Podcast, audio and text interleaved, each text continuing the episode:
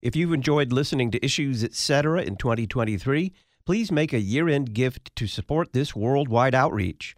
For a year end donation of $250 or more, we'll send you our forthcoming book, Objections Overruled 3 Answering Arguments Against Christianity, and a new recording of 15 hymns featuring the Lutheran Public Radio Choir. You can make a secure online contribution today at issuesetc.org. Thanks for listening, and thanks for your support at the end of 2023.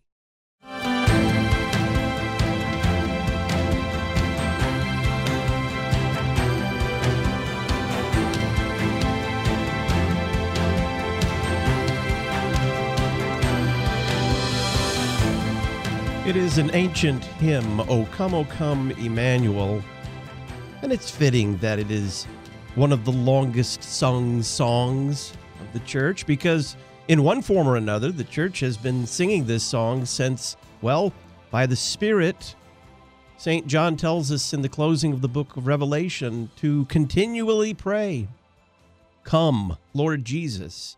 And that's what we're doing when we pray, O come, O come, Emmanuel.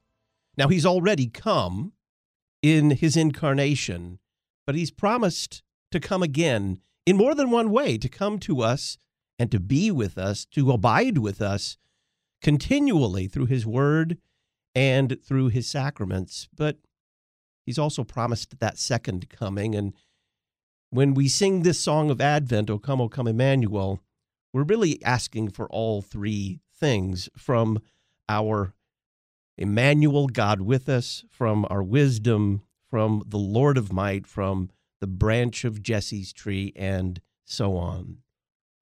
Greetings and welcome to Issues Etc. on this Wednesday afternoon, December the 23rd. I'm Todd Wilken. Thanks for listening. We're going to be studying the hymn, O Come, O Come, Emmanuel, with Pastor Will Weedon. He's assistant pastor at St. Paul Lutheran Church in Hamel, Illinois, formerly served as director of worship for the Lutheran Church Missouri Synod.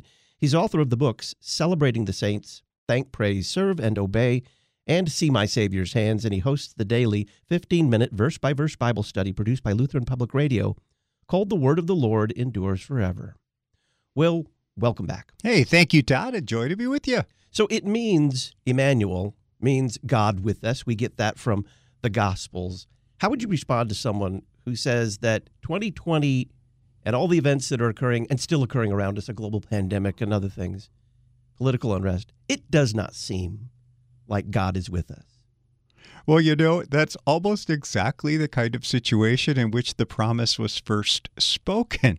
Because when God sent Isaiah to Ahaz, it was a dark time for the kingdom of Judah. The kingdom to the north, that would be the Israelite kingdom, it, and it's sort of like the bigger neighbor, and the, the, much bigger bully just north of that, Syria, were in league together and they were coming against Judah. And it really looked bad for the people of God. It looked like there they might be wiped out there in the southern kingdom. And so, in their terror, God sends them a word and says, You don't need to be afraid of those bullies. I will give you a sign. The sign is Emmanuel.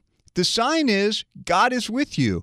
And this is the greatness of the sign. I mean, he he says at the beginning, you can ask for any kind of sign. I mean, it can be huge. It could be up in heaven above or as deep as the earth beneath.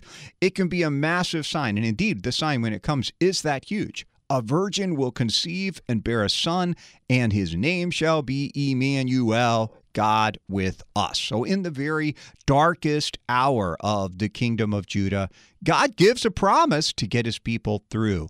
And they couldn't see it fulfilled right away. It would take a little bit of time, right? But the promise was to give their faith something to hang on to to get them through the dark times. The promise I haven't left you, I'm never going to leave you. You're my people. I love you. I'm giving you a redeemer. This hymn really has a fascinating history that its roots go deep, deep, deep into the annals of church time. Tell us about it. Yeah, it took its origin from the medieval practice of singing certain antiphons. These are like little refrains before the chanting of Magnificat, the Song of Mary, in the church's Vesper service, which is her evening prayer service. Each antiphon calls out to Christ with an O and then a title, mostly from the Old Testament for him.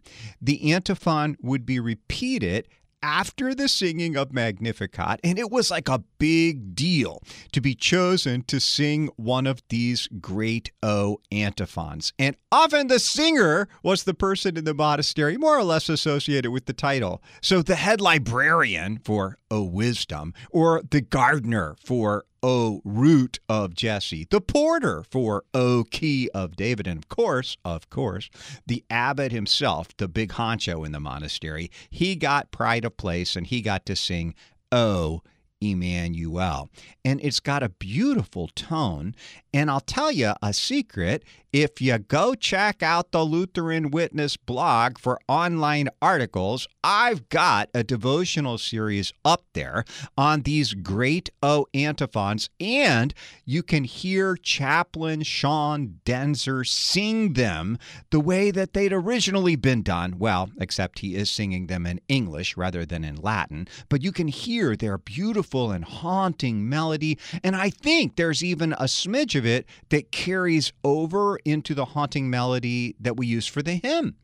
So if we run down the days, you get O Sapientia, O Wisdom, that's December 17th. O Adonai, O Lord, that's December 18th.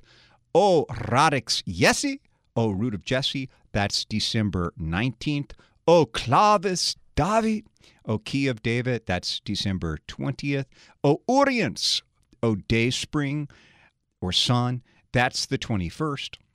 O Rex Gentium, O King of the Gentiles, that's the 22nd. And finally, O Emmanuel, O God with us, and that's the 23rd. So the use of these antiphons on these days, it marks the last tilt of the Advent season toward Christmas, and it sort of forms a mini season all to itself. And what's mega cool about the titles is that if you read them backwards from December 23rd, the titles for Christ give you in Latin ero cras. That means tomorrow I'll be here. And so the coded message that announces the impending arrival of the king, the one long awaited for, whose birth is celebrated the next day, the evening of the 24th. The antiphons themselves are like so much else. They're just an anonymous treasure from the medieval church. We have no idea who the person was. And I should add, Todd, there were actually other systems of antiphons at the time of the Reformation. Sometimes you would have even more. The the great Magdeburg book of the uh, Lutheran Magdeburg Cathedral has, I think, three extra antiphons. So it depends on where you were, what the antiphons were. But these seven are the core ones and the original ones. So just real quickly, how did the antiphons become the hymn we're looking at today? Aha. Well, the versified form of the hymn first appeared in 1710 in a Catholic hymnal in Köln, Cologne. They don't get into English before the mid 19th century, though not all the antiphons are represented at first. Stanzas 2 and 7 are among the latest to show up, and they don't show up till the hymnal 1940 of the Episcopal Church. And the tune in its current form showed up first in a hymnal published by John Mason Neale in 1856. And uh, I, I think he's also the guy who gave us the, diversified form originally. The hymn itself is the hymn of the day for the fourth Sunday in Advent. What would you say? You mentioned the Isaiah root for this, Emmanuel, repeated again in the New Testament. What would you say the primary biblical texts are before we look at the first stanza?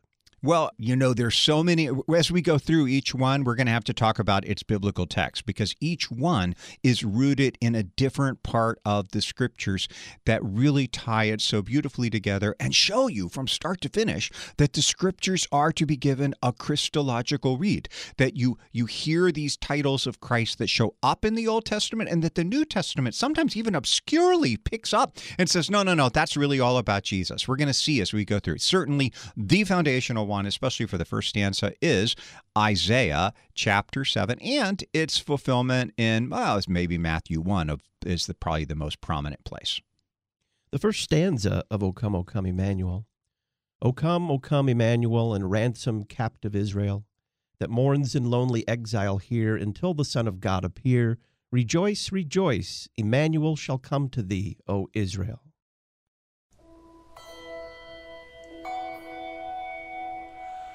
Oh, come come.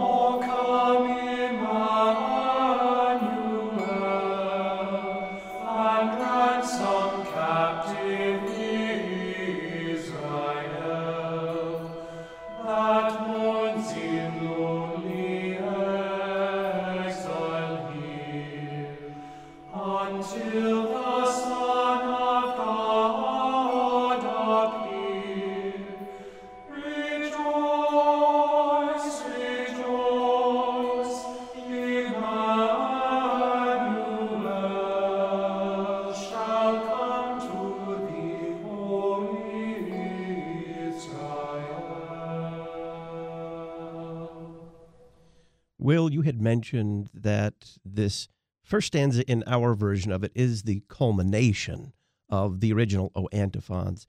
Why was that? Why was this final word that we now put first so important, God with us? Well, it's one of the most important titles for Christ that's given anywhere in the scriptures. That that this child of Mary is actually God himself in human flesh and blood. This is the eternal Son. The word the word that is with God and is God. The word became flesh and dwelt among us. And because of that, God is with us. I mean, that's such an amazing thing. You know, there is an awesome quote from uh, Pieper, the famous early 20th century dogmatician, that our dear Dr. Nagel loved to, to uh, cite. The incarnation, Pieper says, destroys Pelagianism. You know, Pelagianism, the idea that you got to do something to get to God. because then you see there's no distance for you to go to get to God.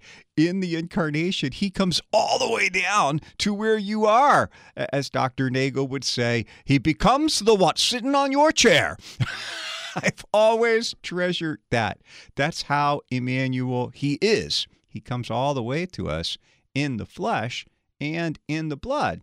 And you know, like I said, that's based on the promise from uh, Isaiah 7:14. Matthew cites it as fulfilled in the virgin birth of Christ. All this took place to fulfill what the Lord had spoken by the prophet, behold the virgin shall bear a son and shall conceive and bear a son and they shall call his name Emmanuel. And Isaiah had called it a great sign higher than heaven, deeper than the depths. And some of the fathers, they make fun of the Jewish interpretation that sees this as merely some young woman getting pregnant in the usual way. The fathers scoff. What is that a sign of? That's not a sign of anything great. It happens all the time that way. For it to be a great sign, God has to do something really weird, like the virginal conception, and like most of the fathers believed, also a virginal birth, both of which proclaimed that the child really is God with us because no one else could be conceived and born in that way. And you know, here at the start, we should highlight, Todd, that it ends with this joy thing rejoice, rejoice. And that's going to run through all of the stanzas, right? The coming of Jesus into the flesh is the bringing of an unquenchable joy to humanity.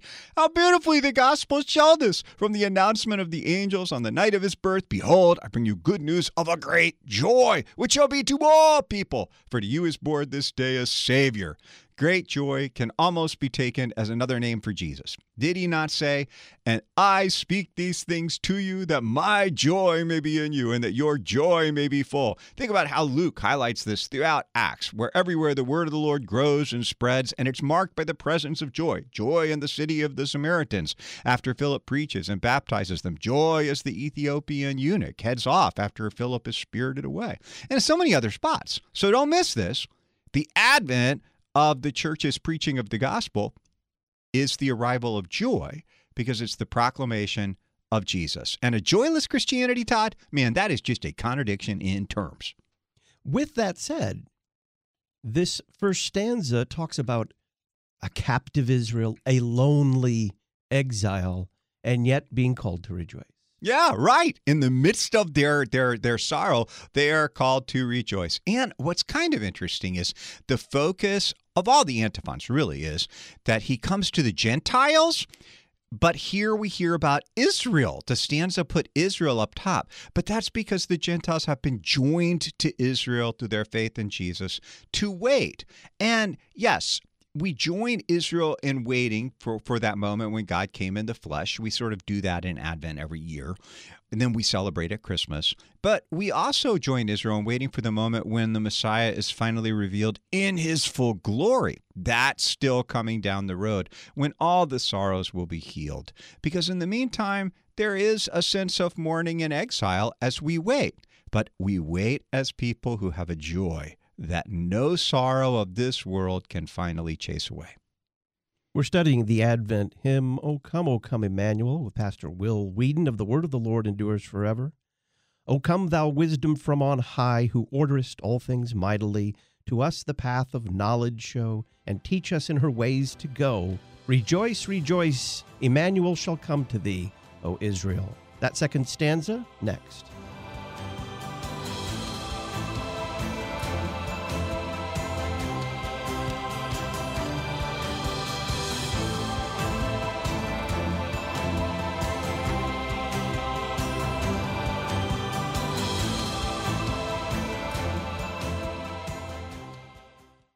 For a year end tax deductible gift of $250 or more to Issues Etc., we'll send you our new book, Objections Overruled Answering Arguments Against Christianity, and a recording of 15 Epiphany hymns featuring the Lutheran Public Radio Choir. You can make a secure online donation at issuesetc.org, or you can also contribute by check. Make your check payable to Issues Etc. and send it to Box 83, Collinsville, Illinois 62234. Thanks for your support. For nearly 140 years, the Lutheran Witness has taught the faith, defended it against error, and shown forth the great treasures of the Lutheran Church and biblical doctrine. We're continuing this legacy by publishing issues and articles that help you see the world from a Lutheran perspective and that teach biblical doctrine and show forth the treasures of God's Word. Visit our website to learn more and how to subscribe, witness.lcms.org the Lutheran Witness, helping you interpret the world from a Lutheran perspective. The Faith Once for All, delivered to the saints. You're listening to Issues, etc. Are you looking for the historic liturgy of the Church and the true sacraments of our Lord administered rightly? Then we would like to invite you to Zion Lutheran Church in Pampa, Texas, where the Lord gathers us around his gifts of word and sacrament, and where heaven and earth come together. If you live in or are visiting the northeast panhandle of Texas, we welcome you to the divine service at 10:30 a.m. with Bible class and Sunday school at 9:15. Come join us. Remember when education was about the fundamental skills of reading, writing, and arithmetic? And about reading great literature and studying history to give our kids a model for what it is to be a good person. Memoria Press's classical Christian curriculum offers that very model for your homeschool. Get $5 off your next order by using the coupon code LPR21. For more information, go to memoriapress.com. Memoria Press, saving Western civilization one student at a time. The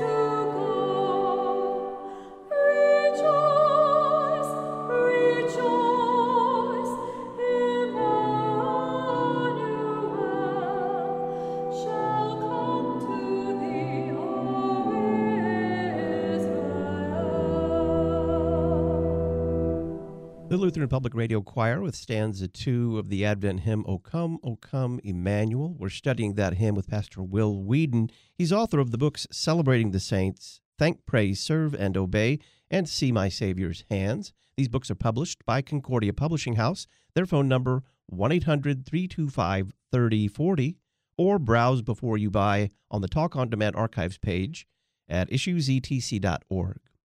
What would you say of this second stanza, Will? Well, you know, am I allowed to go back just for a second? Because there was something I forgot to do with stanza one. I would like to just let the people hear each of the actual antiphons, the texts of those antiphons that go with the the the you know each of the stanzas. So for O Emmanuel, the actual text is O Emmanuel, our King and our Lord, the anointed for the nations and their Savior, come and save us. O Lord our God. Now, doing the exact same thing for that beautiful stanza you just heard. O wisdom, proceeding from the mouth of the Most High, pervading and permeating all creation, mightily ordering all things. Come and teach us the way of prudence. Now, the actual verse in view here is from the Apocrypha, from the book of wisdom. Listen, Wisdom 7, verse 26 Wisdom is more mobile than any motion. Because of her pureness, she pervades and penetrates all things. And Wisdom 8 1, she reaches mightily from one end of the earth to the other and orders all things well. Now, you can hear obvious parallels between that commentary on wisdom and the way it's treated, say, in Proverbs 8, which was a really important Christological text in the early days. The idea that Jesus is Logos, that he is the Word, the logic behind the creation. He is the wisdom through which God created all things. And so you have Paul saying things like you hear in Colossians chapter 2 that in him are hidden all the treasures of wisdom and knowledge. I mean, think about that. Everything that can ever be known or comprehended, it's all in Christ. He is the key that unlocks it all. Or, like we have in 1 Corinthians 1, uh, where Paul will call Christ the power of God and the wisdom of God. And so the prayer for the mind of Christ to be formed in us. St. Paul, again in Philippians 2, tells us that we need to partake of the mind of Christ. That is, partake of God's wisdom. The danger of not doing so is shown in that whole incident where Jesus begins telling the disciples what's going to happen when he goes up to Jerusalem, and Peter takes him aside and rebukes him. And he has to tell Peter, you know, get behind me, Satan. Your mind is set on the things of man and not the things of God. So we need to get rid of the mind set on the things of man, and we need to get the new perspective on life and on all things that comes in and through Christ, who is the wisdom of God come into human flesh, that we might be wise. And the wisdom that we pray for here, Todd, is not just it's not just stuff in the head, but but prudence, so that you know how to apply the wisdom to your life in a way that will reflect the glory of God. What is the path of knowledge that it mentions there in that stanza? Well, the path of knowledge beyond shadow of doubt is the sacred scriptures. They are the path he gives us that we might come to know him. Todd, is it ever any different? If you really want to come to know a person, you need to come to know their stories. They said, you know, they'll say, sit down, let me tell you something. they tell you a story. And that's how you come to know them. You don't know a person when you know facts about them. You know them when you know their stories. And so the path of wisdom is God says, hey, pull up a chair, sit down. I got to, I want to tell you about this guy, this guy named Abraham. you know, and the story starts and rolls on. And it's by being enfolded in God's story that we come to the path of knowledge. We come to actually know Him, knowing ourselves, knowing our world, knowing what we are in this world, and what its final destination is to be. There's a teaching aspect here. Maybe we as Lutherans have not thought deeply enough about Jesus as a teacher. We do emphasize everything else he does for us, but he also teaches us, doesn't oh, man. Yeah. No, it's a really important thing. Well, it runs right along with him being the example. He teaches us by his words and by his example, and he calls us to walk in his footsteps, to follow behind him, to do as he does, particularly in his wisdom of not insisting on his own way, but saying to the Father, Thy will be done. He calls us into that with Him. And then He calls us into this not retaliating, not taking vengeance, but absolutely trusting that the Father will take care of all things in the end. Meanwhile, our calling here is to live in love. That is the greatest wisdom of the world. And Christ both teaches it and He exhorts us to move into it and make it our own. One more thing, Will, before we, we move on to stanza three, and, and that is Paul speaks of this wisdom also being manifest in at least two places the wisdom of the cross and the foolishness of the cross and the foolishness of what we preach. What is he talking about there? Well, the wisdom that God proclaims in Christ looks stupid to this world. It's like if you're not looking out for number one, who is going to take care of it? I mean, you can't just trust yourself to God. That's how the world thinks. Look what happens. You end up nailed to a tree. See, that's what happened to the guy who trusted himself to God. And and the wisdom that we proclaim is yes, he ended up nailed to the tree that he might deliver you, the condemned, from condemnation and bring you the gift of life. No, it doesn't make sense. It's not what we would expect, but it is what God has done for you in Christ. And it's the path of wisdom, the words, the stories of God that he tells you in his sacred word that opens your eyes to see this in wonder and awe and love. And it totally changes you from the inside out once you get it. We're studying the Advent hymn, O Come, O Come, Emmanuel. Pastor Will Weedon, host of The Word of the Lord Endures Forever, is our guest. When we come back, stanza three O come, O come, thou Lord of might, who to thy tribes on Sinai's height in ancient times didst give the law in cloud and majesty and awe. Rejoice, rejoice, Emmanuel shall come to thee, O Israel. Stay tuned.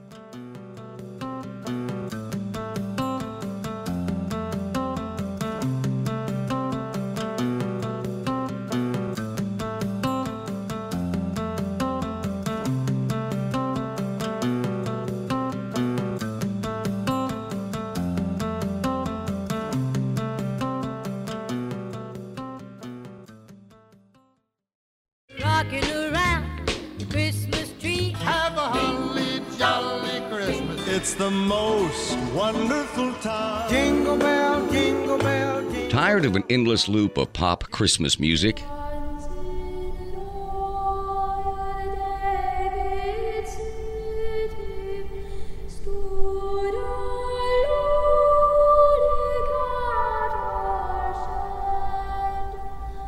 Coming December 24th, sacred music for the Christmas season. LutheranPublicRadio.org. Serenity. Stability. Solemnity. Lutheran Public Radio. Sacred music for the Christmas season. Coming Christmas Eve at LutheranPublicRadio.org.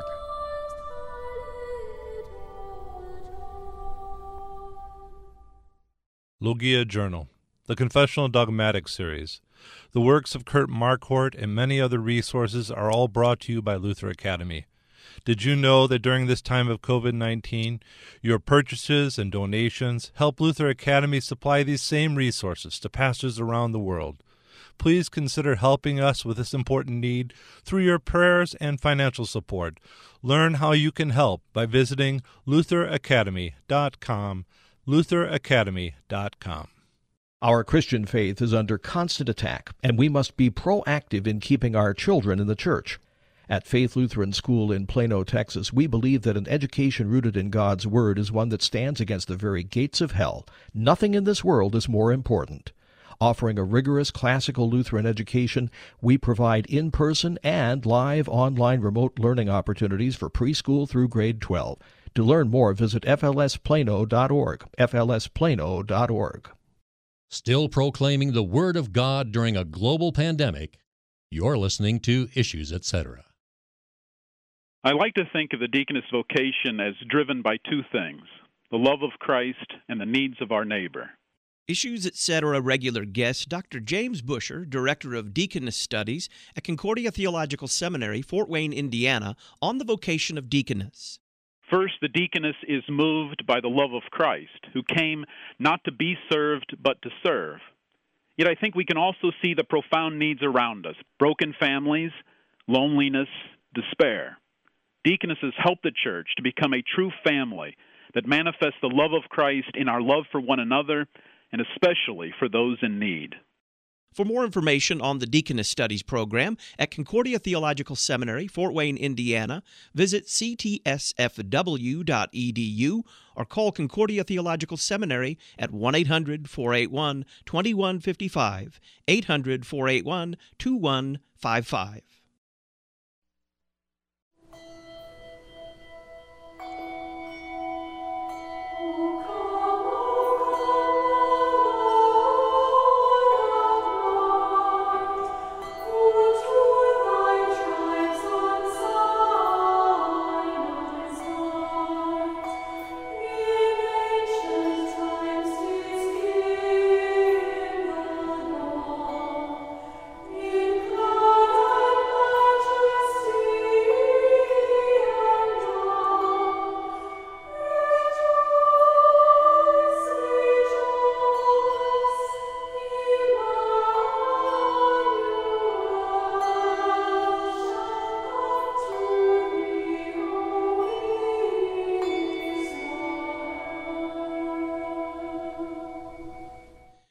Stanza three of the Advent hymn, O Come, O Come Emmanuel. We're studying that hymn here on Issues, etc., with Pastor Will Weedon.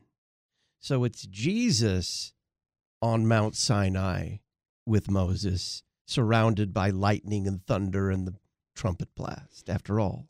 Yeah, it's a joyous hymn that way. And I uh, let me give the original again because it has something extra that the stanza just kind of left out.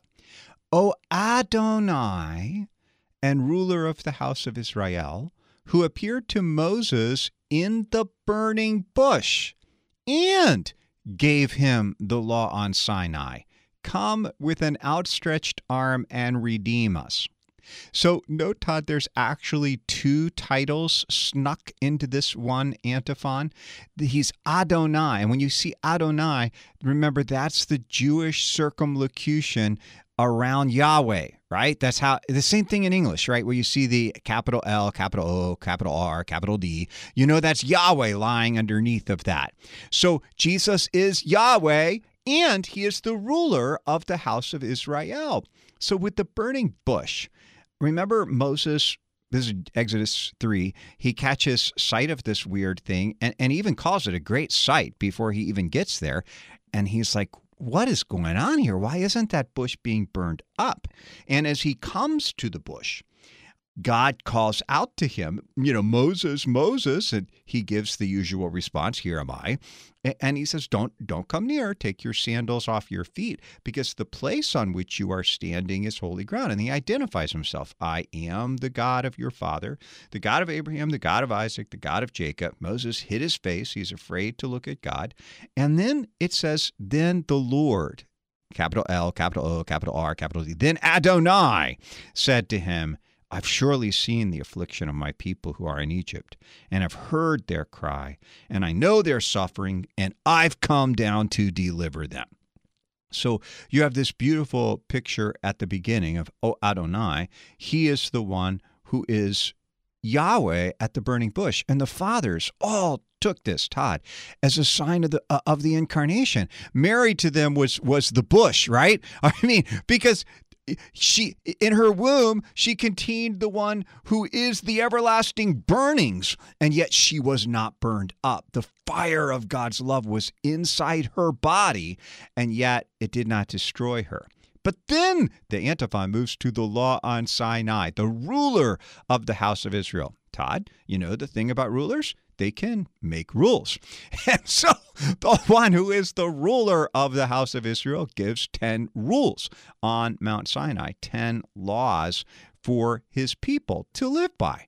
And then the, the, the prayer, because of those 10 laws, which neither Israel nor we have kept, we cry out, Come with an outstretched arm and redeem us in the background there, you've got the promise from Exodus 6 6 Say to the people of Israel, I'm the Lord your God. I will bring you out from the burdens of the Egyptians, and I will deliver you from slavery to them, and I will redeem you with an outstretched arm and with great acts of judgment. And isn't it impossible to miss that this Emmanuel this one who is Adonai and the ruler of the house of Israel, the very source of the Ten Commandments, which contain the wisdom of God for human life, is it not impossible to miss that he would stretch out his arm on a tree, the greatest judgment of God against the enemies of God's people there rendered, and we thus are redeemed and delivered from our slavery. Jesus is Adonai. Jesus is Yahweh. He is God in the flesh. There's no Manichaeanism here whatsoever. There is no contrast or even any light between the God revealed in the Old Testament and the God revealed in the New Testament. Right. I mean, that whole idea that you have this fundamental opposition between the meanie God of the Old Testament and the nice, sweet God that the New Testament reveals, eh, you can only get that by really seriously apocapating major sections of the New Testament so that you can ignore them, which is exactly what the Manichaeans did, right? They sort of like wiped out sections so they wouldn't have to consider them. But in contrast to that, you have a very full understanding from the get go in the church that the one who is operative in all of Israel's history, it's the same one that walked among us, born of the Virgin, nailed to the tree, risen from the dead, sitting now at the right hand of his Father. He is the one who was with them in the wilderness. He is the one who spoke on Sinai. And he is the one because he is the origin of this law, which, as you have said, rightly puts us under God's judgment because of our sin, who can come again and judge the living and the dead. Yeah, he's going to judge the living and the dead. And he's the one then who can only keep that law, and he's fulfilled it and kept it all the way to his cross, so that he has provided for the world right now this perfect righteousness, like come shelter underneath the perfect keeping of the law. There's only one from the lawgiver himself who takes on flesh and blood to keep it, so that it can be given as a gift to us. Anything else to add in stanza three? No, I think that that really kind of nails. It's, in many ways, it's one of the more shocking stanzas to just flat out identify our Lord Jesus Christ as Yahweh. When we come back from our break, we're going to look at stanza four of O Come, O Come Emmanuel. Our guest is Pastor Will Weedon. He's assistant pastor at St. Paul Lutheran Church in Hamel, Illinois, formerly served as director of worship for the Lutheran Church Missouri Synod. He is author of the books Celebrating the Saints, Thank, Praise, Serve, and Obey, and See My Savior's Hands. And he is host of the daily 15 minute verse by verse Bible study produced by Lutheran Public Radio called The Word of the Lord Endures Forever. O come, thou branch of Jesse's tree, free them from Satan's tyranny that trust thy mighty power to save, and give them victory o'er the grave.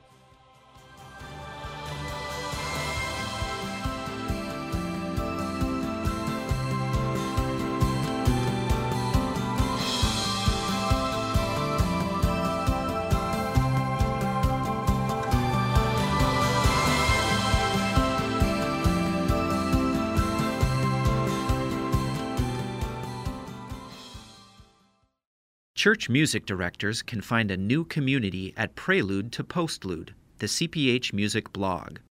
Learn helpful tips for managing music ministry and involving members, and meet the composers of some of your favorite new pieces. Plus, find suggestions of music to use for special services and preview some of our newest works with free samples you can use at your church. Visit us at preludetopostlude.org.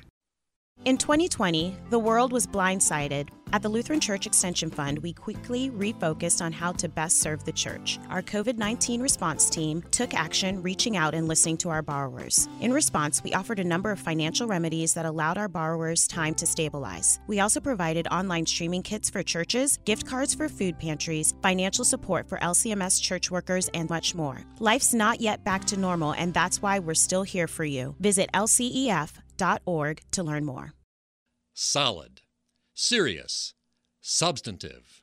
You're listening to Issues, etc.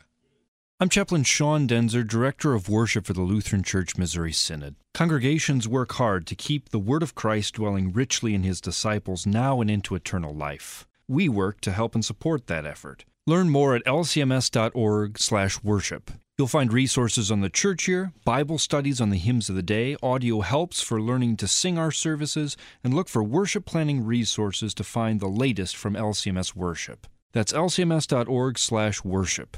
May the word of Christ dwell richly in you. Would you like to spend more time in God's Word in the new year?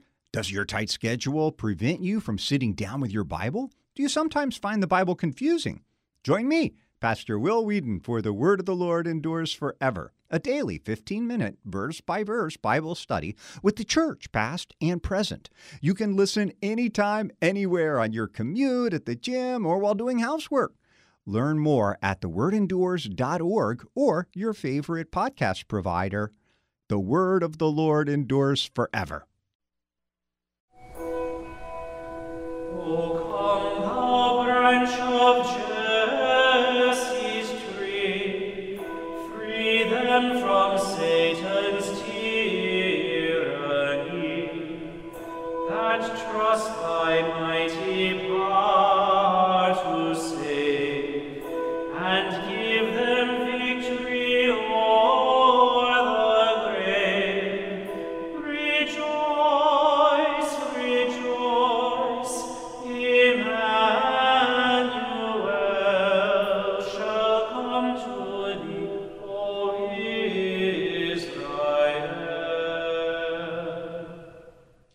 stanza four of O Come, O Come, Emmanuel. We're studying this Advent hymn with Pastor Will Weedon. I'm Todd Wilken.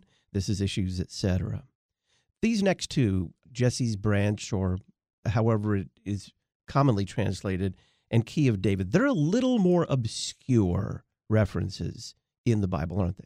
Yeah, yeah, they they are. So let's sort of unpack that.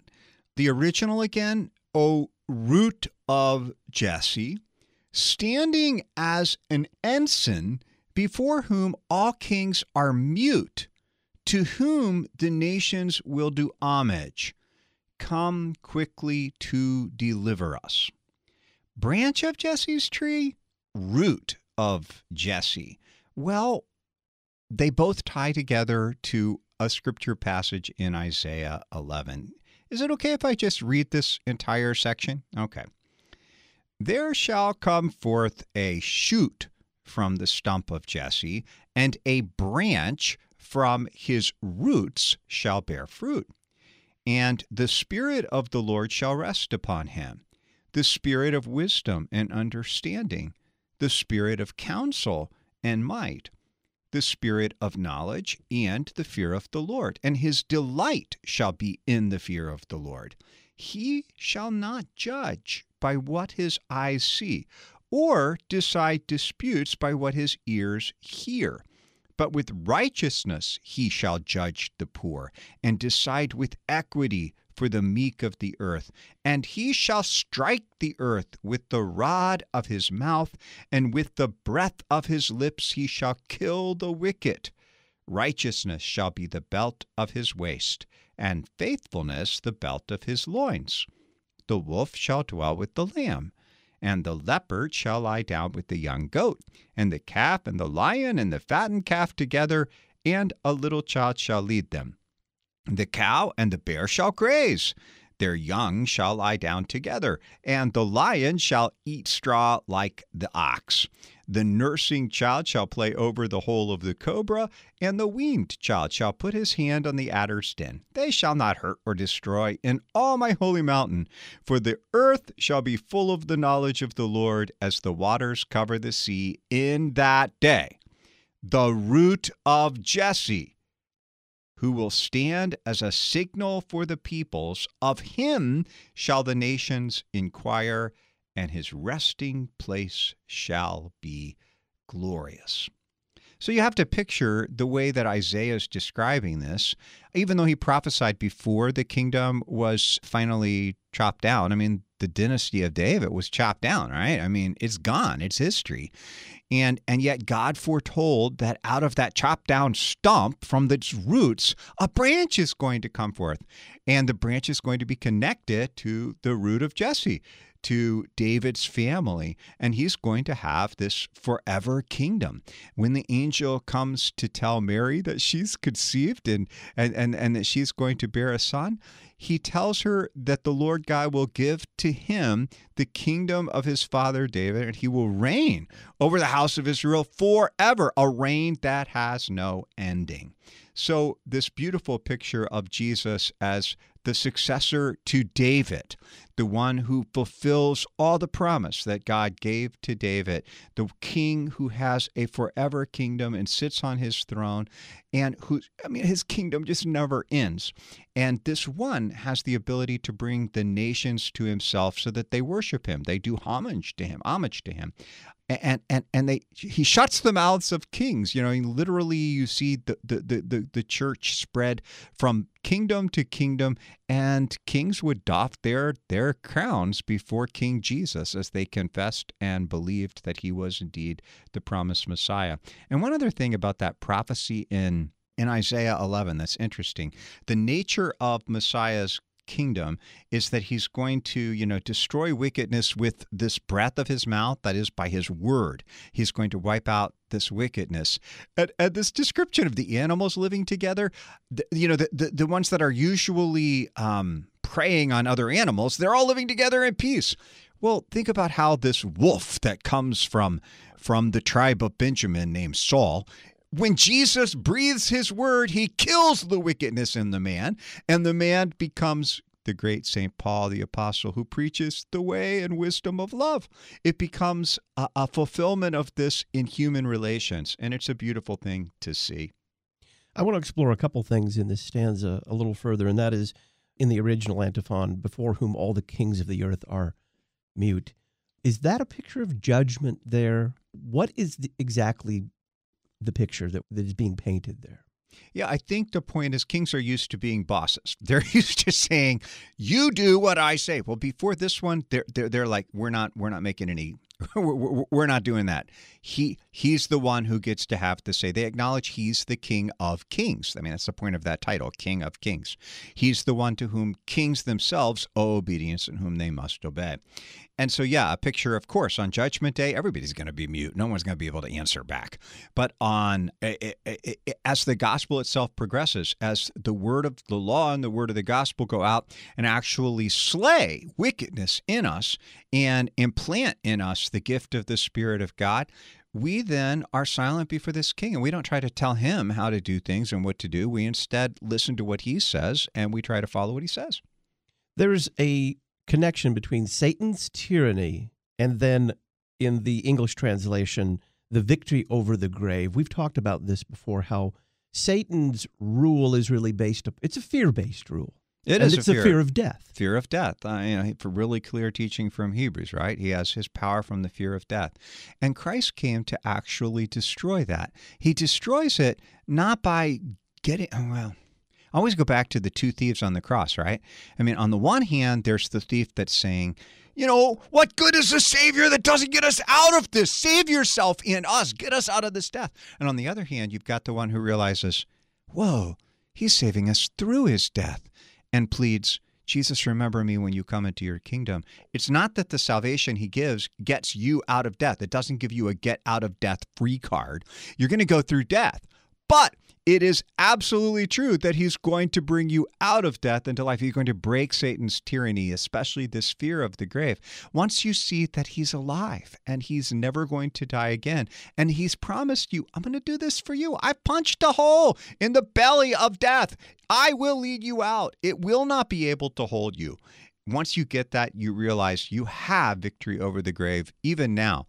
Baptized into him, we really are a people for whom if we're really being honest, heading down the highway of life, death is in the rearview mirror, man. It's already been taken care of by Him. We're going to still die up ahead, but we already know it's got that hole. We're going to literally drive right through it with Jesus. Now, how do we reconcile the fact that Satan did not rule Jesus? Jesus did not have this fear of death and Gethsemane and the agony of the cross. Well, Jesus certainly had in himself a true human nature, which recoiled before the suffering of the cross. I don't think there could be any question of that. You read the Gospels, it's really clear. And he also knew that he was going to be receiving into himself the entire judgment of the divine nature against all human sin. It was terrifying. That's a fear of God. It's a fear, of, of God. He saw that and he was trembling before it, right? And it was joined in him with the fear of what his human body was going to have to undergo. And that's that's perfectly understandable. Look at what he had to endure. And especially when you stop and realize, whoa, and the one who is doing this with a single word or a single thought could have wiped out everybody who's inflicting all of this on him. And instead, he chooses to take it in order that the condemned might be set free. He will be condemned that the condemned might be free. He will take death that we might be given life. It, it's just a really beautiful thing. And and in Gethsemane, it's all just looming so massive in front of him. The whole thing, everything he's going to have to endure. He's been telling them up front about it for weeks and weeks before that moment happens. But when he's staring at it, obviously it becomes, it, you know, it just fills his whole horizon. That's why he wants them there awake and praying with him in these last few moments. And that power to save, join that together, if you would, with my power is made perfect in weakness. Yeah, it's one of the most interesting little antiphons that comes from the uh, the Eastern liturgy, trampling down death by death, or as we have in the Western liturgy. Well, it's also in both Eastern and Western.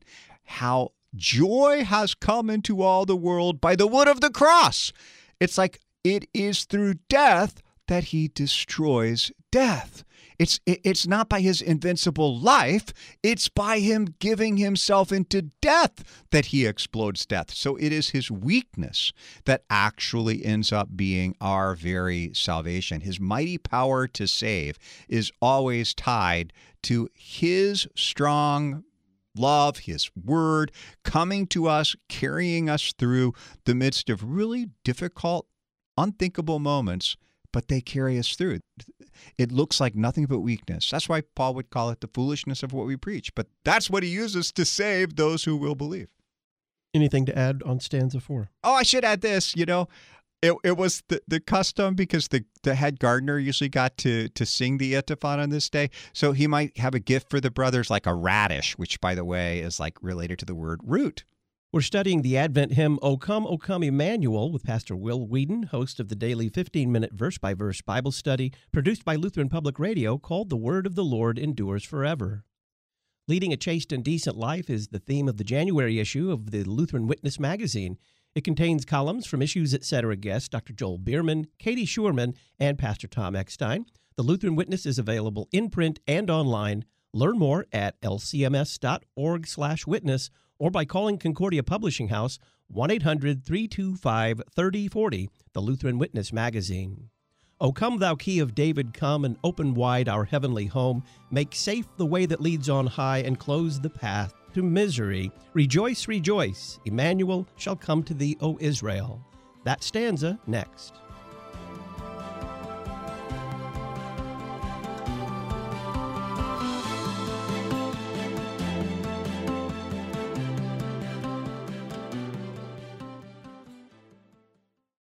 Educating a new generation of Lutherans.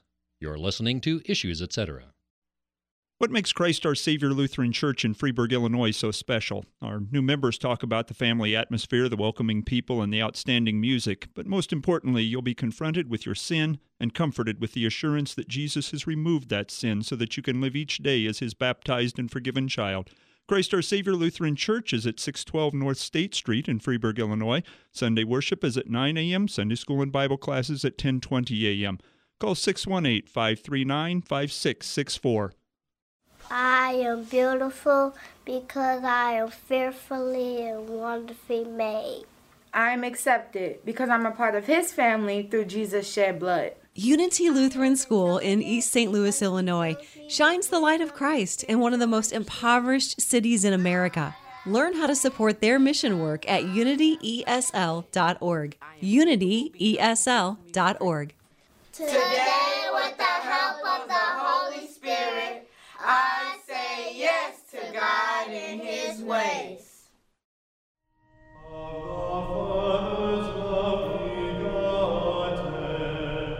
Christological. My friends, Jesus comes only for sinners.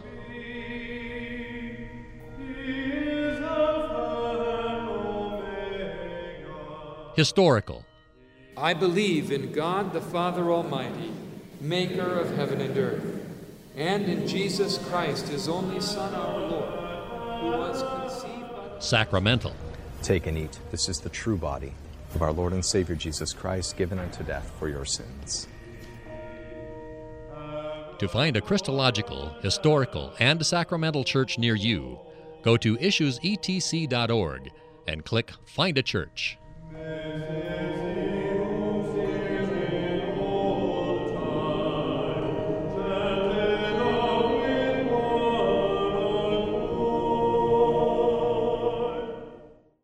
Concordia University Chicago is committed to keeping college affordable for all, and especially for LCMS Lutherans. We have scholarships available specifically for students who are LCMS members. This is Dr. Russell Dawn, president of Concordia Chicago, asking you to encourage your student to check out Concordia Chicago at cuchicago.edu. And if you are interested in supporting these scholarships, please find us online at foundation at cuchicago.edu. This is Jeff Schwartz, General Manager of Lutheran Public Radio, with a message for listeners in the Mountain and Pacific time zones. We pledge to have Issues Etc. podcasts posted daily, no later than 5 p.m. Mountain, 4 p.m. Pacific, This will allow you to download and listen to the latest Issues Etc. podcast weekdays during your evening commute. Again, if you live in the Mountain or Pacific time zone, download Issues Etc. before you leave work and listen during your drive home.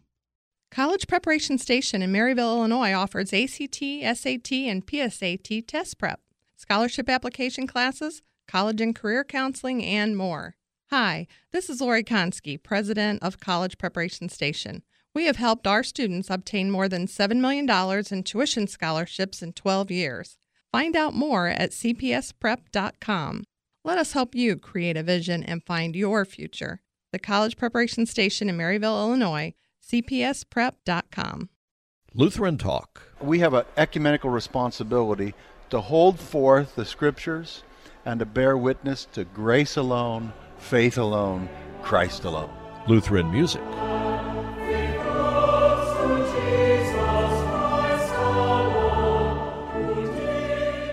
Listen anytime, anywhere in 2020 with the Lutheran Public Radio mobile app. Download for iPhone, Android, and Kindle at issuesetc.org.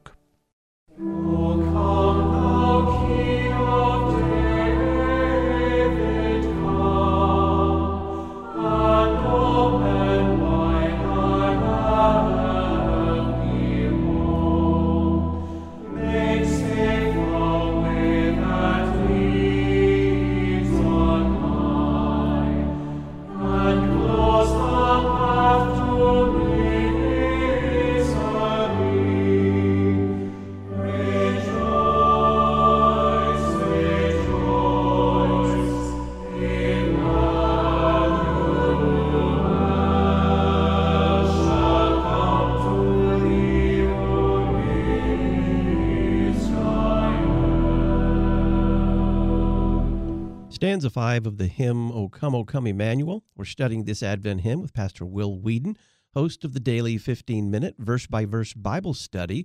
The Word of the Lord endures forever. Now, going into 2021, make a resolution to study the Word of God with Pastor Weedon. You won't regret it.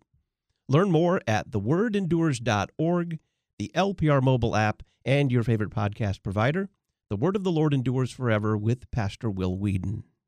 Take us into this fifth stanza, if you would, Will. Sure. The antiphon itself reads, O key of David and scepter of the house of Israel, you open and no one can close. You close and no one can open. Come and rescue the prisoners who are in darkness and the shadow of death. Now, in the you said that these next two titles were obscure, and this one is probably the single most obscure title in the entire set. So you have to go back to Isaiah 22 and listen to these words.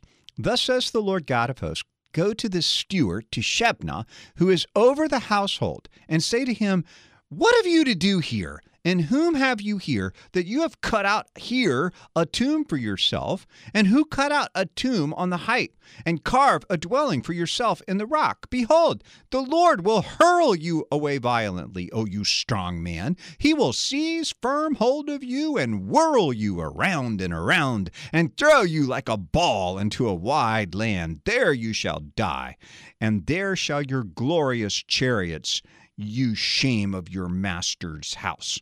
Uh, and there shall be your glorious chariots, you shame of your master's house. I will thrust you from your office, and you will be pulled down from your station. Now, here, listen.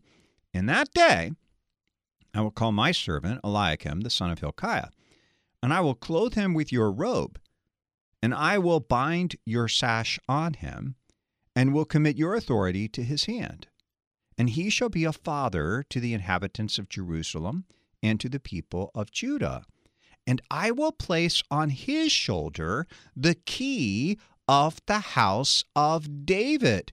He shall open, and none shall shut. And he shall shut, and none shall open. And I will fasten him like a peg in a secure place, and he shall become a throne of honor to his father's house. And they will hang on him the whole honor of his father's house.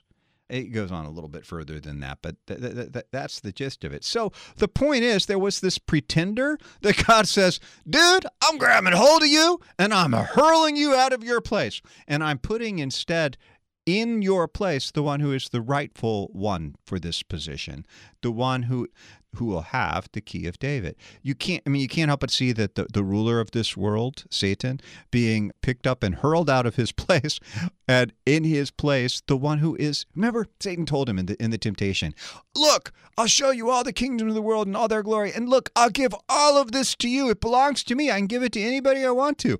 And Jesus is like, uh, you know, I mean, and all you have to do is get down and worship him.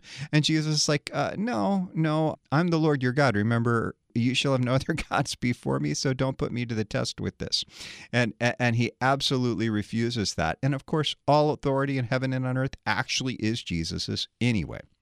Now I have to confess, as I read the opening stanza here, O come, thou key of David, come and open wide our heavenly home, it kind of reminds me, doesn't it, Todd, of the way it says in Te Deum Laudamus that, you know, the great canticle from Matins or morning prayer, when thou hadst overcome the sharpness of death, thou hadst opened the kingdom of heaven to all believers.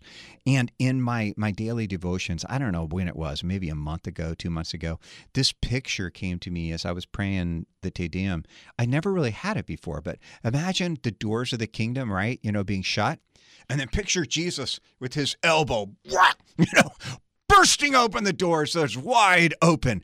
And that's that's what he, who is the key of David, can do to the kingdom. Obviously, in the background, in Eden, the gate is shut, barred, guarded by angels, right? But now the key of David comes, who held like a peg in a secure place, nailed to the tree. He's going to throw open the kingdom of heaven for all believers. And that's what makes safe the way for the people of God to go back home. This title of Jesus is actually picked up in Revelation 3, verse 7. And so, to the angel of the church of Philadelphia, write the words of the Holy One, the true One, who has the key of David, who opens and no one will shut, and who shuts and no one will open. Well, if the closed door is the exile of Genesis 3 when Adam and Eve are shown the door, Christ is the one who alone opens up the way to the, the, the kingdom. Remember how in the next chapter in Revelation, chapter 4, there's an open door that he sees. And he literally goes through that door for all the rest of the vision of Revelation. And that's what Jesus himself has opened up. And the way home, well, doesn't that remind you of the way Isaiah would prophesy in chapter 35, you know, several chapters after the ones we just heard? He says, A highway will be there. It'll be called the way of holiness. The unclean shall not pass over it. It shall belong to those who walk on the way. And even if they're fools, they will not go astray. No lion's going to be there, nor any other ravenous beast come up on it. They shall not be found there, but the redeemed shall walk there, and the ransomed of the Lord shall return and come to Zion with singing. Everlasting joy will be upon their heads. They will obtain gladness and joy, and sorrow and sighing are going to flee away. Turn tail and run. And one last thing, if I can, you know, it says, close the path to misery. In the actual antiphon, come and rescue the prisoners who are in darkness and the shadow of death. That kind of reminds you of Psalm 107, verses 10 to 14. Some sit in darkness and in the shadow of death, prisoners in affliction and in irons, for they rebelled against the words of God and spurned the counsel of the Most High. So he bowed down their hearts with hard labor. They fell down with none to help. Then they cried to the Lord in their trouble, and he delivered them from their distress. He brought them out of darkness and the shadow of death and burst their bonds apart. He brought them out of darkness and the shadow of death. That's what our, our Jesus has done for us as our key of David. And since the translation has introduced the notion of this path home and this path to misery, as you mentioned, mm-hmm. reflect a little bit, if you would, on Jesus' very clear statement that he alone is this path to the Father. Right. I am the way, the truth, the life. No one comes to the Father except through me. John 14.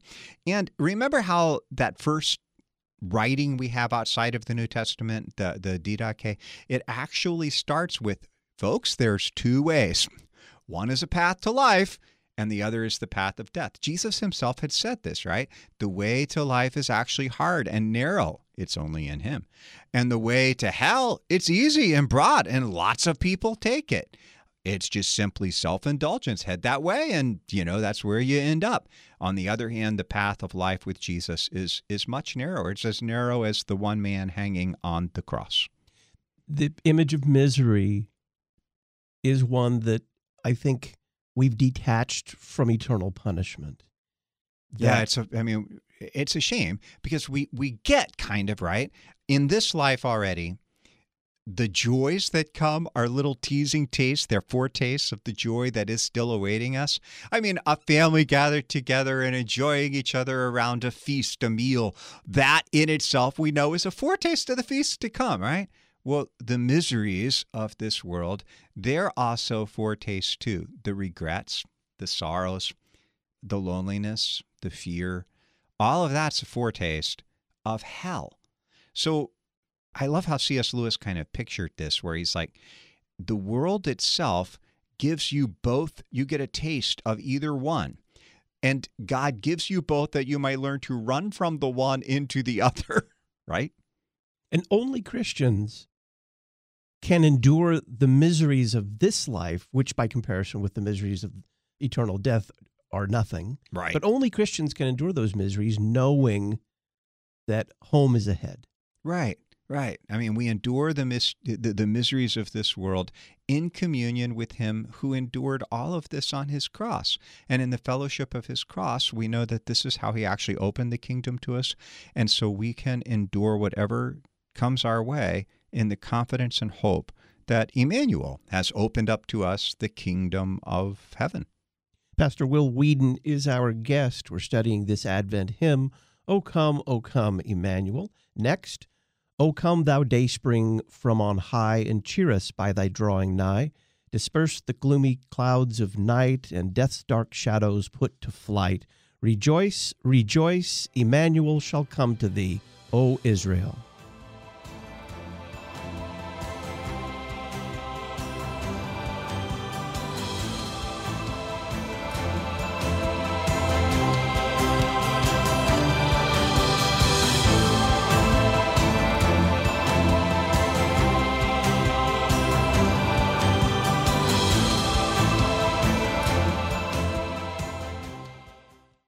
This is a message for pastors and lay leaders of Missouri Synod congregations. As we enter the last quarter of 2020, how are you doing and how's your church doing? What has the COVID lockdown done to your attendance and giving? In 25% of our churches, giving's actually gone up. So why are some churches struggling and others thriving? Here at LCMS Stewardship and the whole Office of National Mission team, we have answers and we have help for you and your church today lcms.org/stewardship. Hi, this is Rahema Kavuga, Synod Relations Manager of Lutheran Church Extension Fund. Are you an investor looking to support the bold and loving work of LCMS churches? Is your church or organization ready to do bold and loving work? This year, we have a ripe opportunity to bring Christ to a hurting world. Discover the role you can play in this great work. Call 800 843 5233 or visit lcef.org. That's 800 843 5233, lcef.org. Sacramental, historical, liturgical. You're listening to Issues, etc. In the Confessional Lutheran Dogmatics on Holy Scripture, I seek to expound and defend the doctrine of Holy Scripture in three areas. Dr. Jack Kilcrease talking about his new book in the Confessional Lutheran Dogmatics series, Holy Scripture. One, the absolute truthfulness of Holy Scripture. Two, the Christ centered nature of Holy Scripture and three, to expound and defend the doctrine of Holy Scripture in a postmodern environment. Learn more about Holy Scripture at lutheracademy.com. lutheracademy.com. Do you know any military veterans in your church or community? Do you have a passion to support and reach them with the gospel of Jesus Christ? Then Operation Barnabas is for you.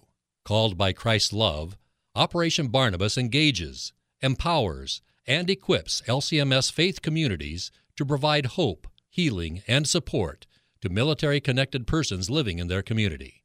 Operation Barnabas is a program of LCMS Ministry to the Armed Forces. Find out more at lcms.org/armed forces. Oh,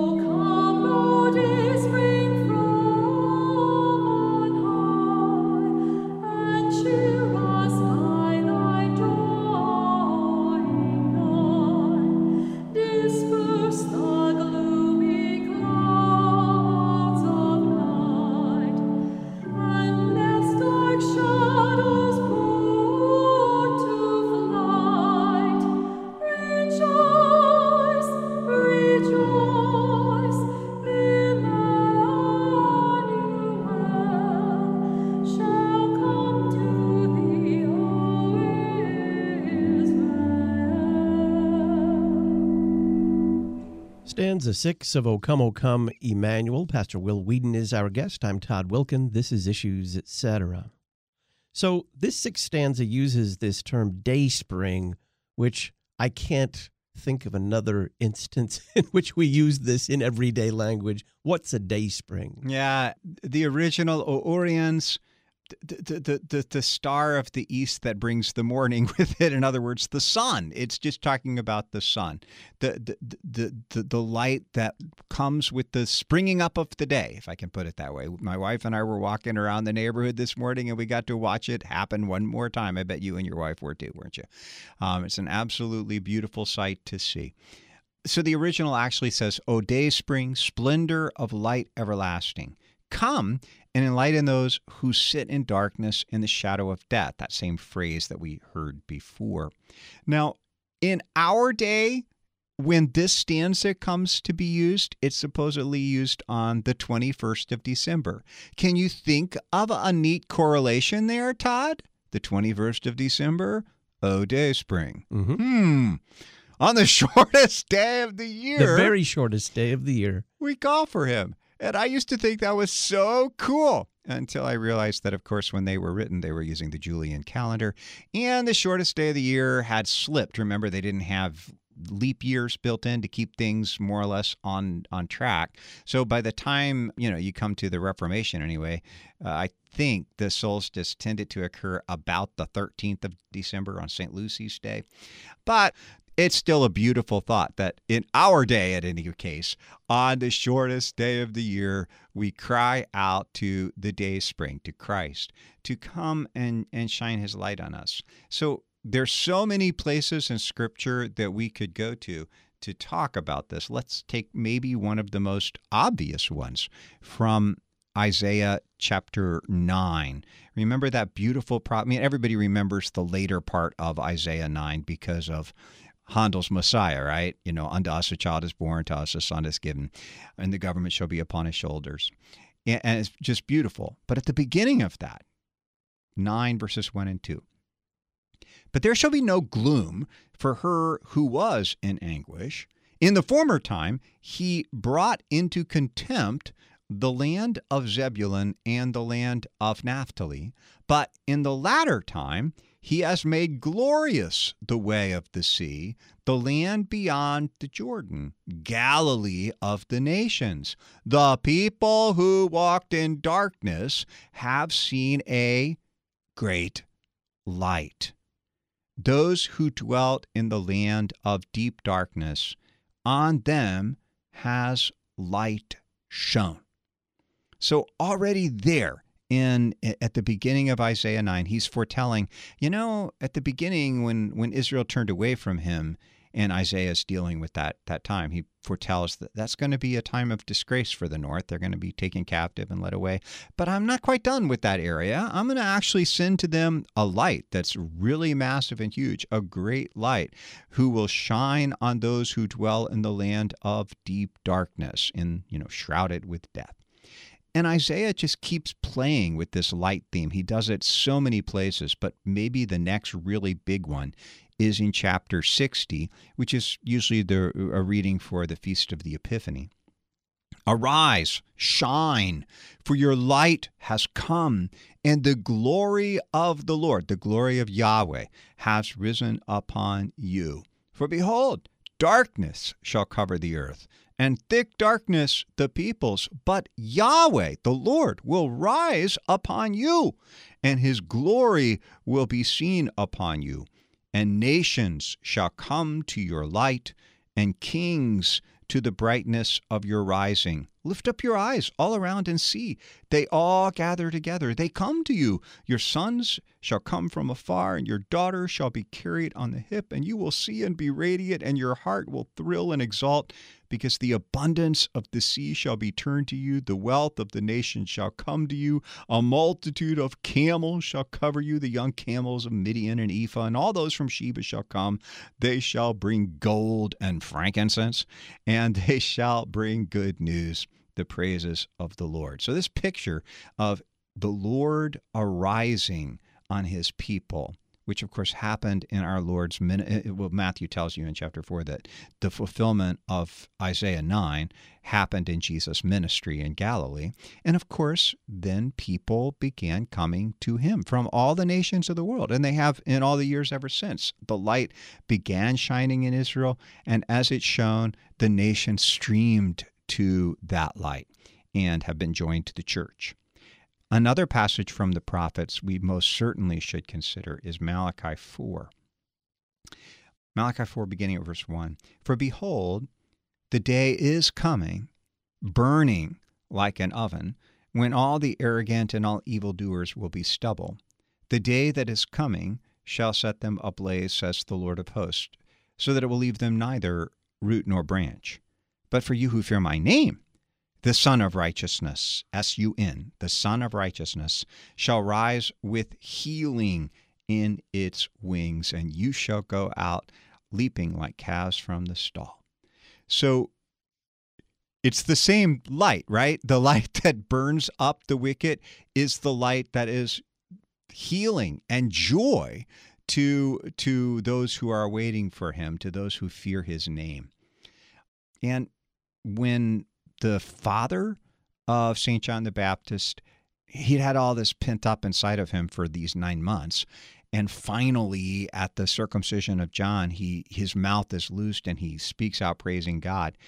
He says, Because of the tender mercy of our God, whereby the sunrise, the day spring, the Oriens, from on high has visited us to give light to those who sit in darkness and in the shadow of death, and to guide our feet into the way of peace. And Jesus himself, of course, claimed in, in John 8, verse 12, I am the light of the world. And you can think how, at the very tail end of the New Testament, Todd, St. John the Apostle, he would say, The city doesn't need any light of sun or moon because it has God Himself as its light, and its lamp is the Lamb, the Lord Jesus Christ. He is this great light. So this everything that I don't know. Are, are, are you you much of a sun worshiper or not? I mean, you know what I mean. I, I don't, don't- mean actually falling down to the sun, but I mean enjoying it. I, I don't I don't uh, lay in the sun like you do. I like being out in the sun, and I was just thinking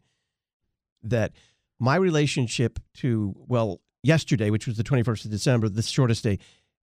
I hate the day itself because it's dark when I leave work, but I love the day for a different reason, and that's because the days can only get longer from this point It's on. better from here. and it's the same relationship I have with June 21st. I love the day because it's sunlight for so long, but I hate it for a different reason, Mm-hmm. which is the days can only get shorter from here.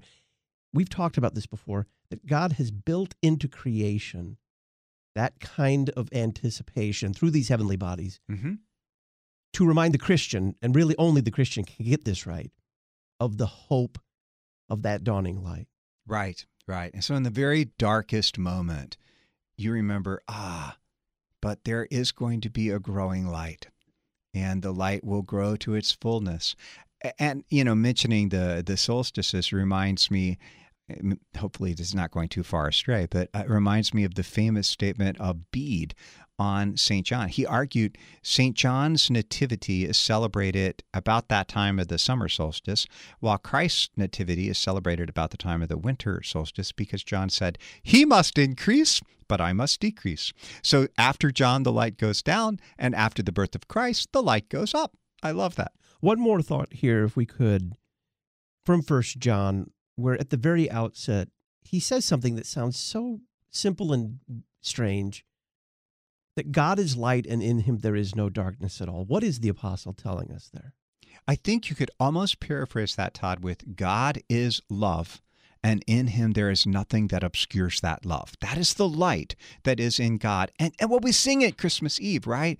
Love's pure beams shining from the baby's face. It's in Silent Night.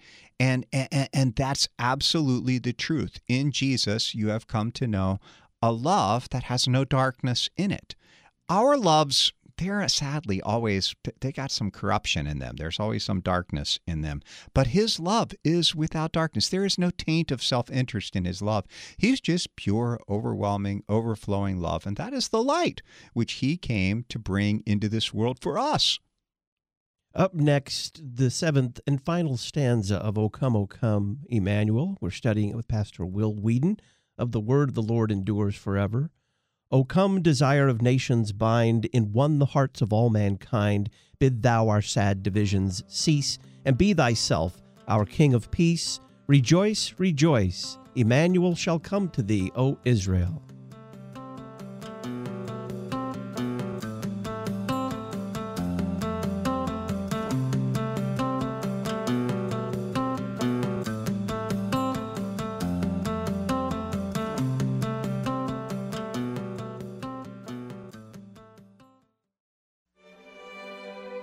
Know that you want to build your family on the right foundation from the very start the foundation of Jesus Christ. Concordia Publishing House offers more than 8,000 products for churches, schools, and homes, dedicated customer service, and an experienced staff to help you focus on what matters most.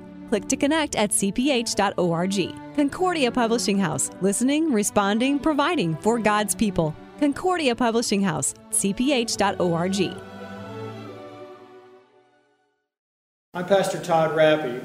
I serve a congregation here in Fayetteville, North Carolina, Our Redeemer Lutheran Church, a sister congregation of the Lutheran Church Missouri Synod. All of the saints here gather around blood, water, and spirit as theologians of the cross every Sunday morning at 10:30. We only welcome sinners. We certainly would welcome you. If you'd like to contact us through our website, you may do so at faylcms.org. Rocking around the Christmas tree. Have a holly jolly Christmas. It's the most wonderful time. Jingle bell, jingle bell, jingle Tired of an endless loop of pop Christmas music?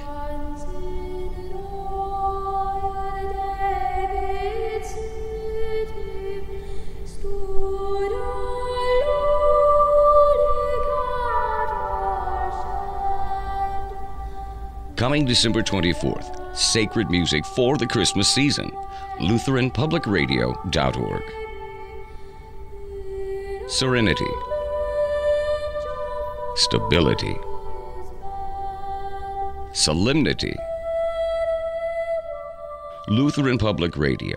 Sacred music for the Christmas season. Coming Christmas Eve at LutheranPublicRadio.org.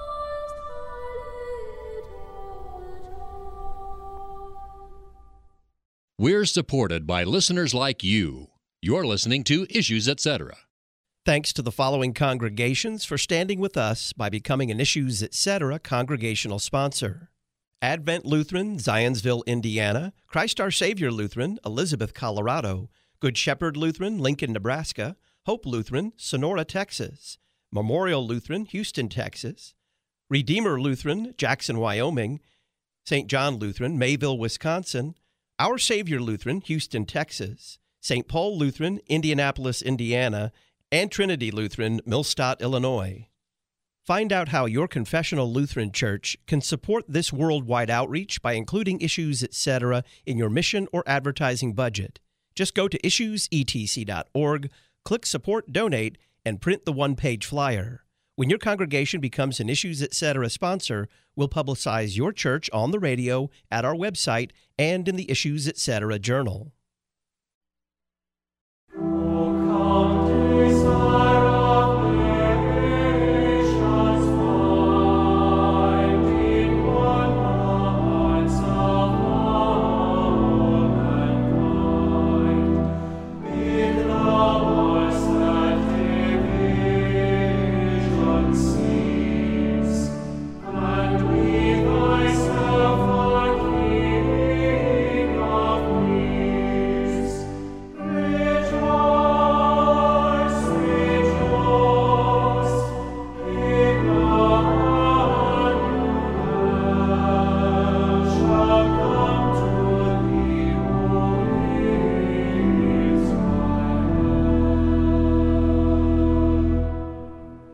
Stanza 7 of the Advent hymn, O Come, O Come, Emmanuel. I'm Todd Wilken. This is Issues, Etc. Pastor Will Weedon is our guest. What would you say about this final stanza? Well, let's get the uh, original antiphon in there, O Rex Gentium. O King of the nations, the ruler they long for, the cornerstone uniting all people. Come and save us all, whom you have made out of clay.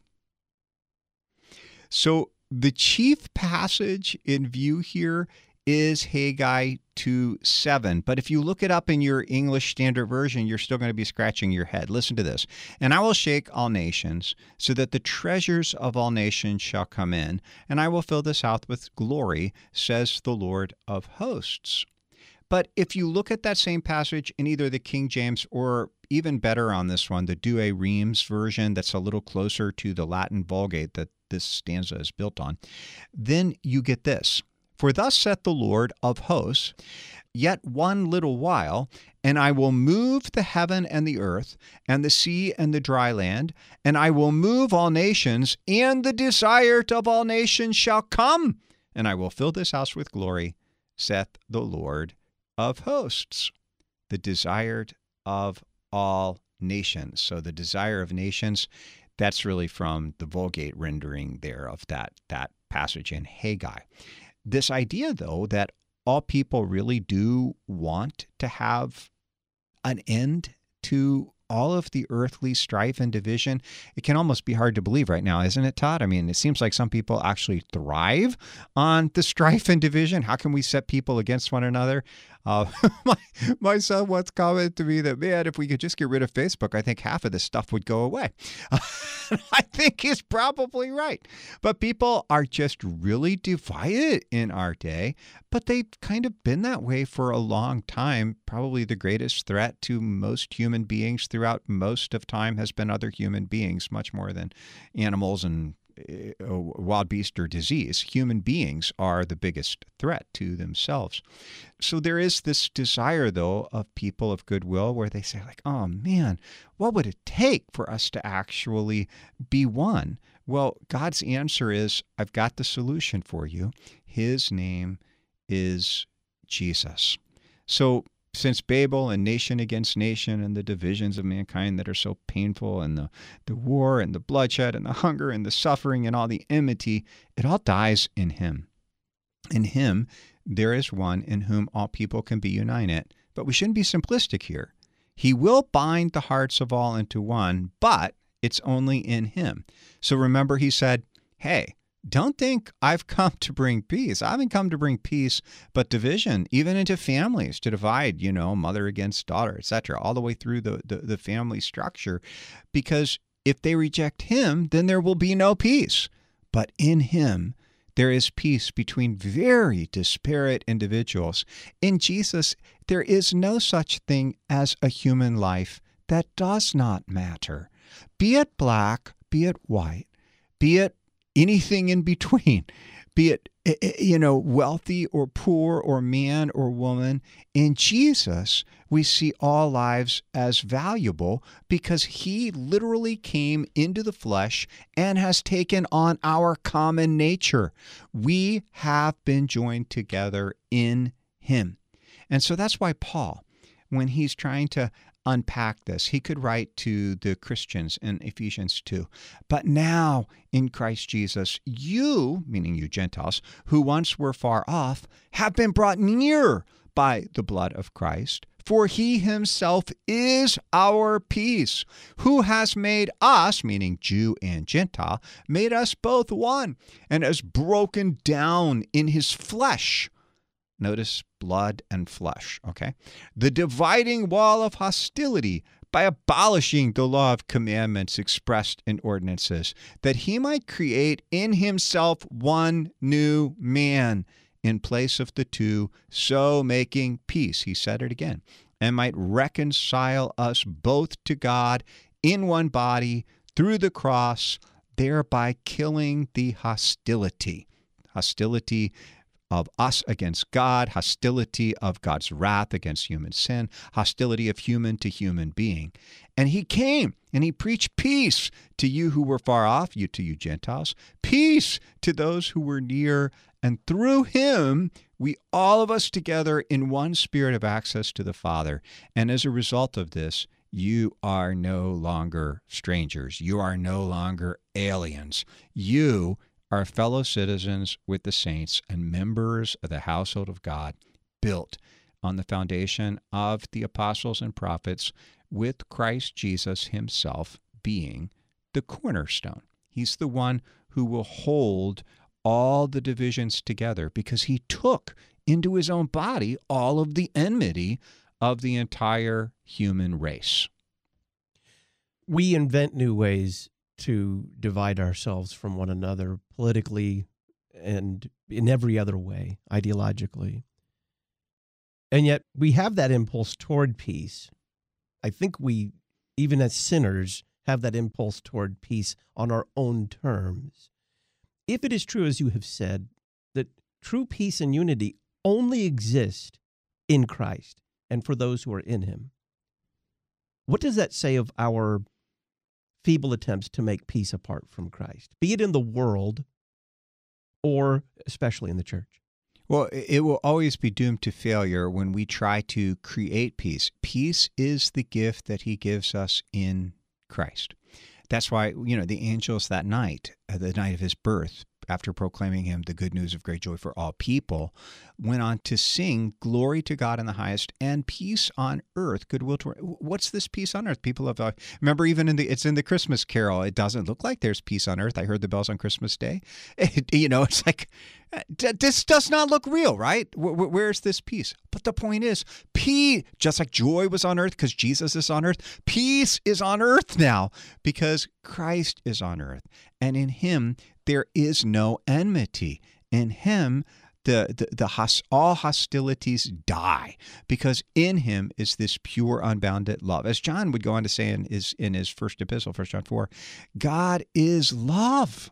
God is love. And he's seen and come to know this in jesus and so so that's why he's constantly exhorting us. When he says live in love little children live in love what is he saying? Live in jesus. Live in the one who is the source of unending love.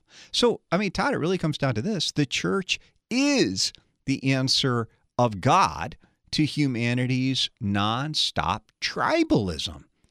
And so it's a really triple tragedy when tribalism invades the church right there is no room for this in Emmanuel's kingdom. There are no black churches. There are no white churches. There are no Chinese churches. There are no English churches.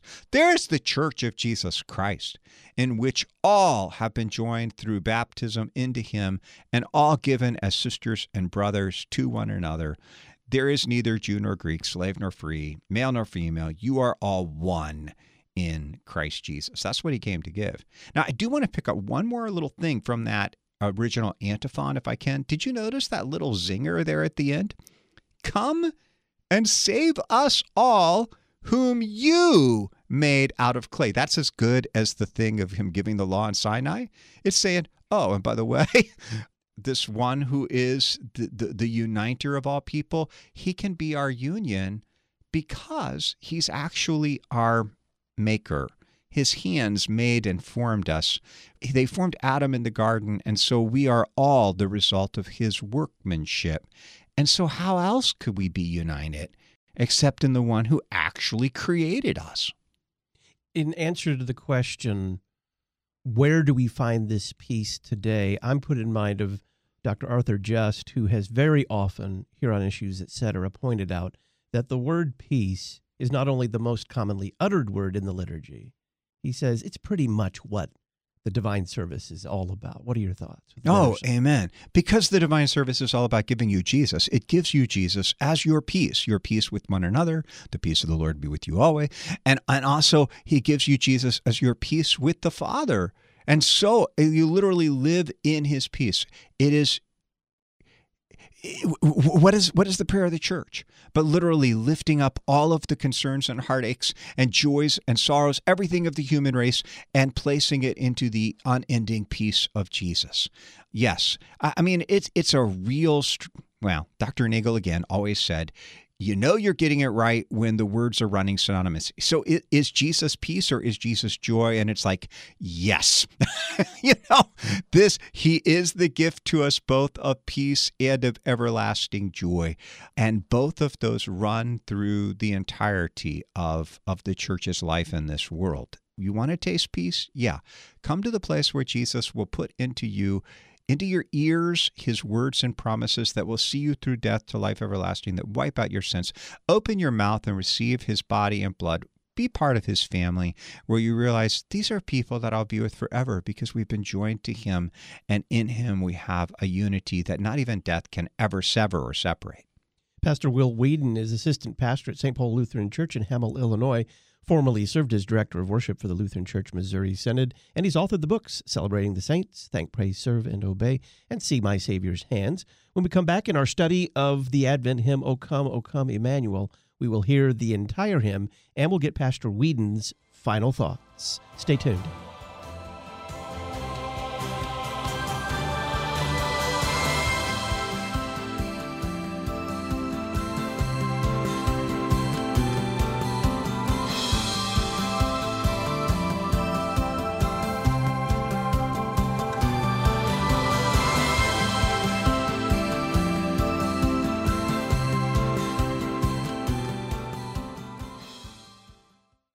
If you've enjoyed listening to Issues Etc. this year, please make a year end tax deductible donation to support this worldwide outreach. You can contribute by check. Make your check payable to Issues Etc. and send it to Issues Etc. Box 83, Collinsville, Illinois 62234. You can also make a year end tax deductible gift online at issuesetc.org. Thanks for listening, and thanks for including Issues Etc. in your year end giving. For nearly 140 years, the Lutheran Witness has taught the faith, defended it against error, and shown forth the great treasures of the Lutheran Church and biblical doctrine. We're continuing this legacy by publishing issues and articles that help you see the world from a Lutheran perspective and that teach biblical doctrine and show forth the treasures of God's Word. Visit our website to learn more and how to subscribe, witness.lcms.org. The Lutheran Witness, helping you interpret the world from a Lutheran perspective. Old theology, new technology. You're listening to Issues, etc. Is your school or homeschool ready to take the next step in teaching students with learning challenges? We can help. The Simply Classical curriculum, voted number one for special learners, is available from Memoria Press for students with autism, learning disabilities, or Down syndrome. We provide everything you need for a full year. Use promo code LPR21 at simplyclassical.com. Simplyclassical.com. Would you like to spend more time in God's Word in the new year? Does your tight schedule prevent you from sitting down with your Bible? Do you sometimes find the Bible confusing? Join me, Pastor Will Weedon, for the Word of the Lord endures forever a daily 15 minute verse by verse Bible study with the church, past and present. You can listen anytime, anywhere on your commute, at the gym, or while doing housework. Learn more at thewordendures.org or your favorite podcast provider. The Word of the Lord endures forever.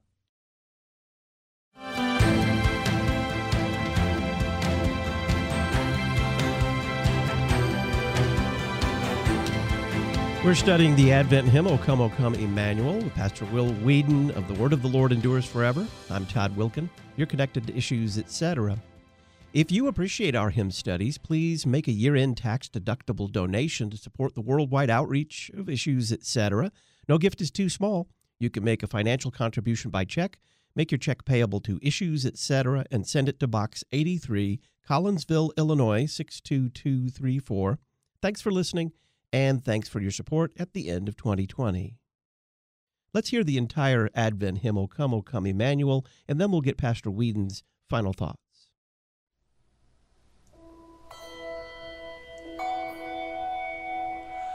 O come,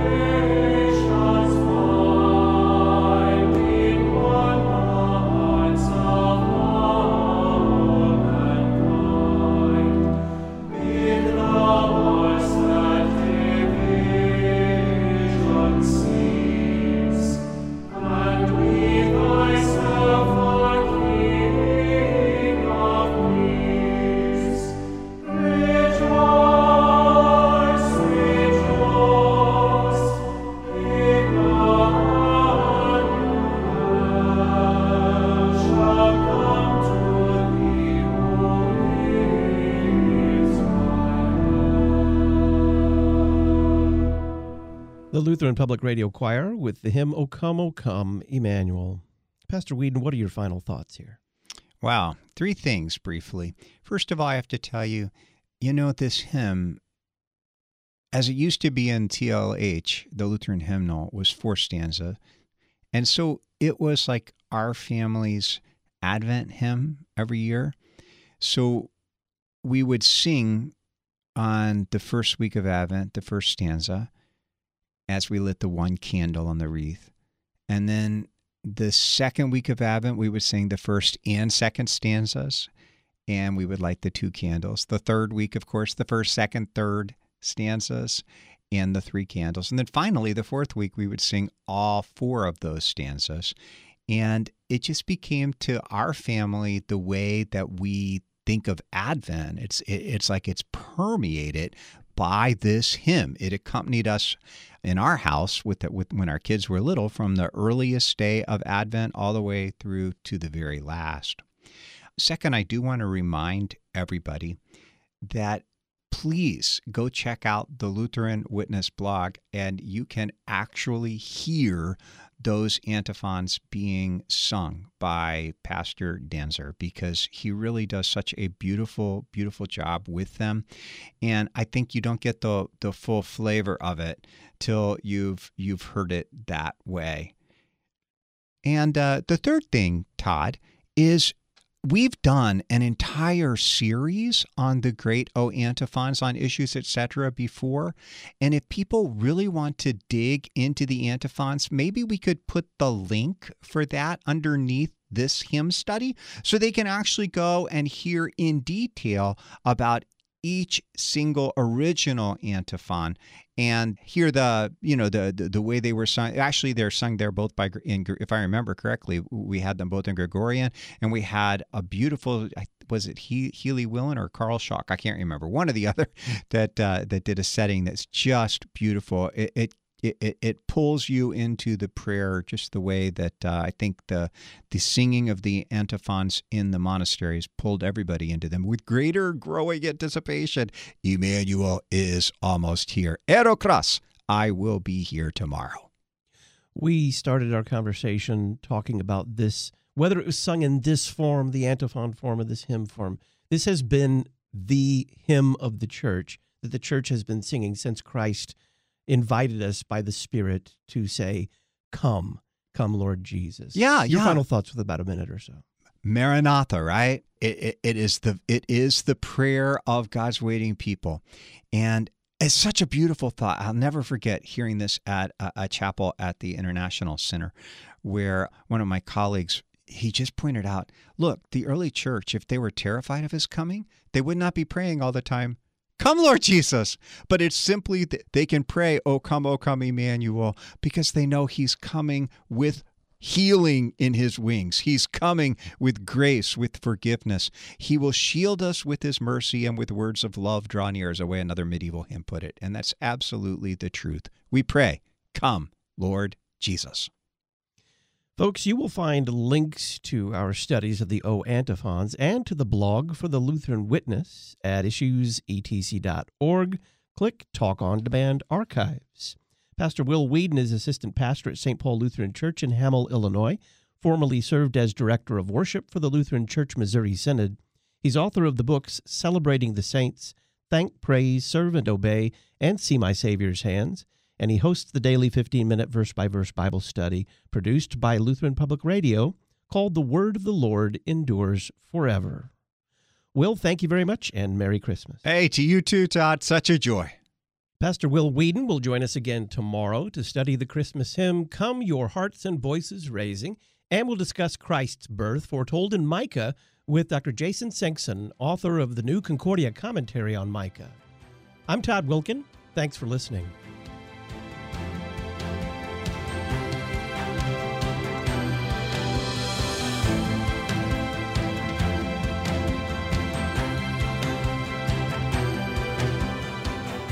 Listen weekday afternoons to Pastor Todd Wilken and guests on Issues Etc. Issues Etc. is a listener supported program. Your financial support is vital for the continuation and expansion of this worldwide outreach. Our mailing address, Issues Etc., P.O. Box 83, Collinsville, Illinois 62234. Box 83, Collinsville, Illinois 62234. You can also donate at our website, issuesetc.org. Issues Etc. is a production of LPR, Lutheran Public Radio.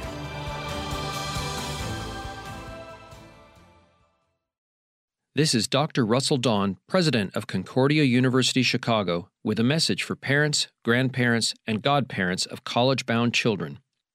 Concordia Chicago is a distinctive, comprehensive university of the Lutheran Church Missouri Synod. We're devoted to our Lutheran confession and committed to strong academics. Please encourage your child, grandchild, or godchild to check out Concordia University Chicago at cuchicago.edu.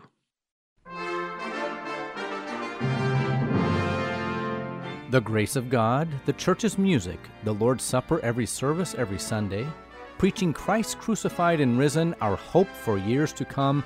There is hope in St. Louis, Hope Lutheran Church, that is. 5218 Neosho Street, St. Louis, Missouri. Find us on the web at hopelutheranstl.org.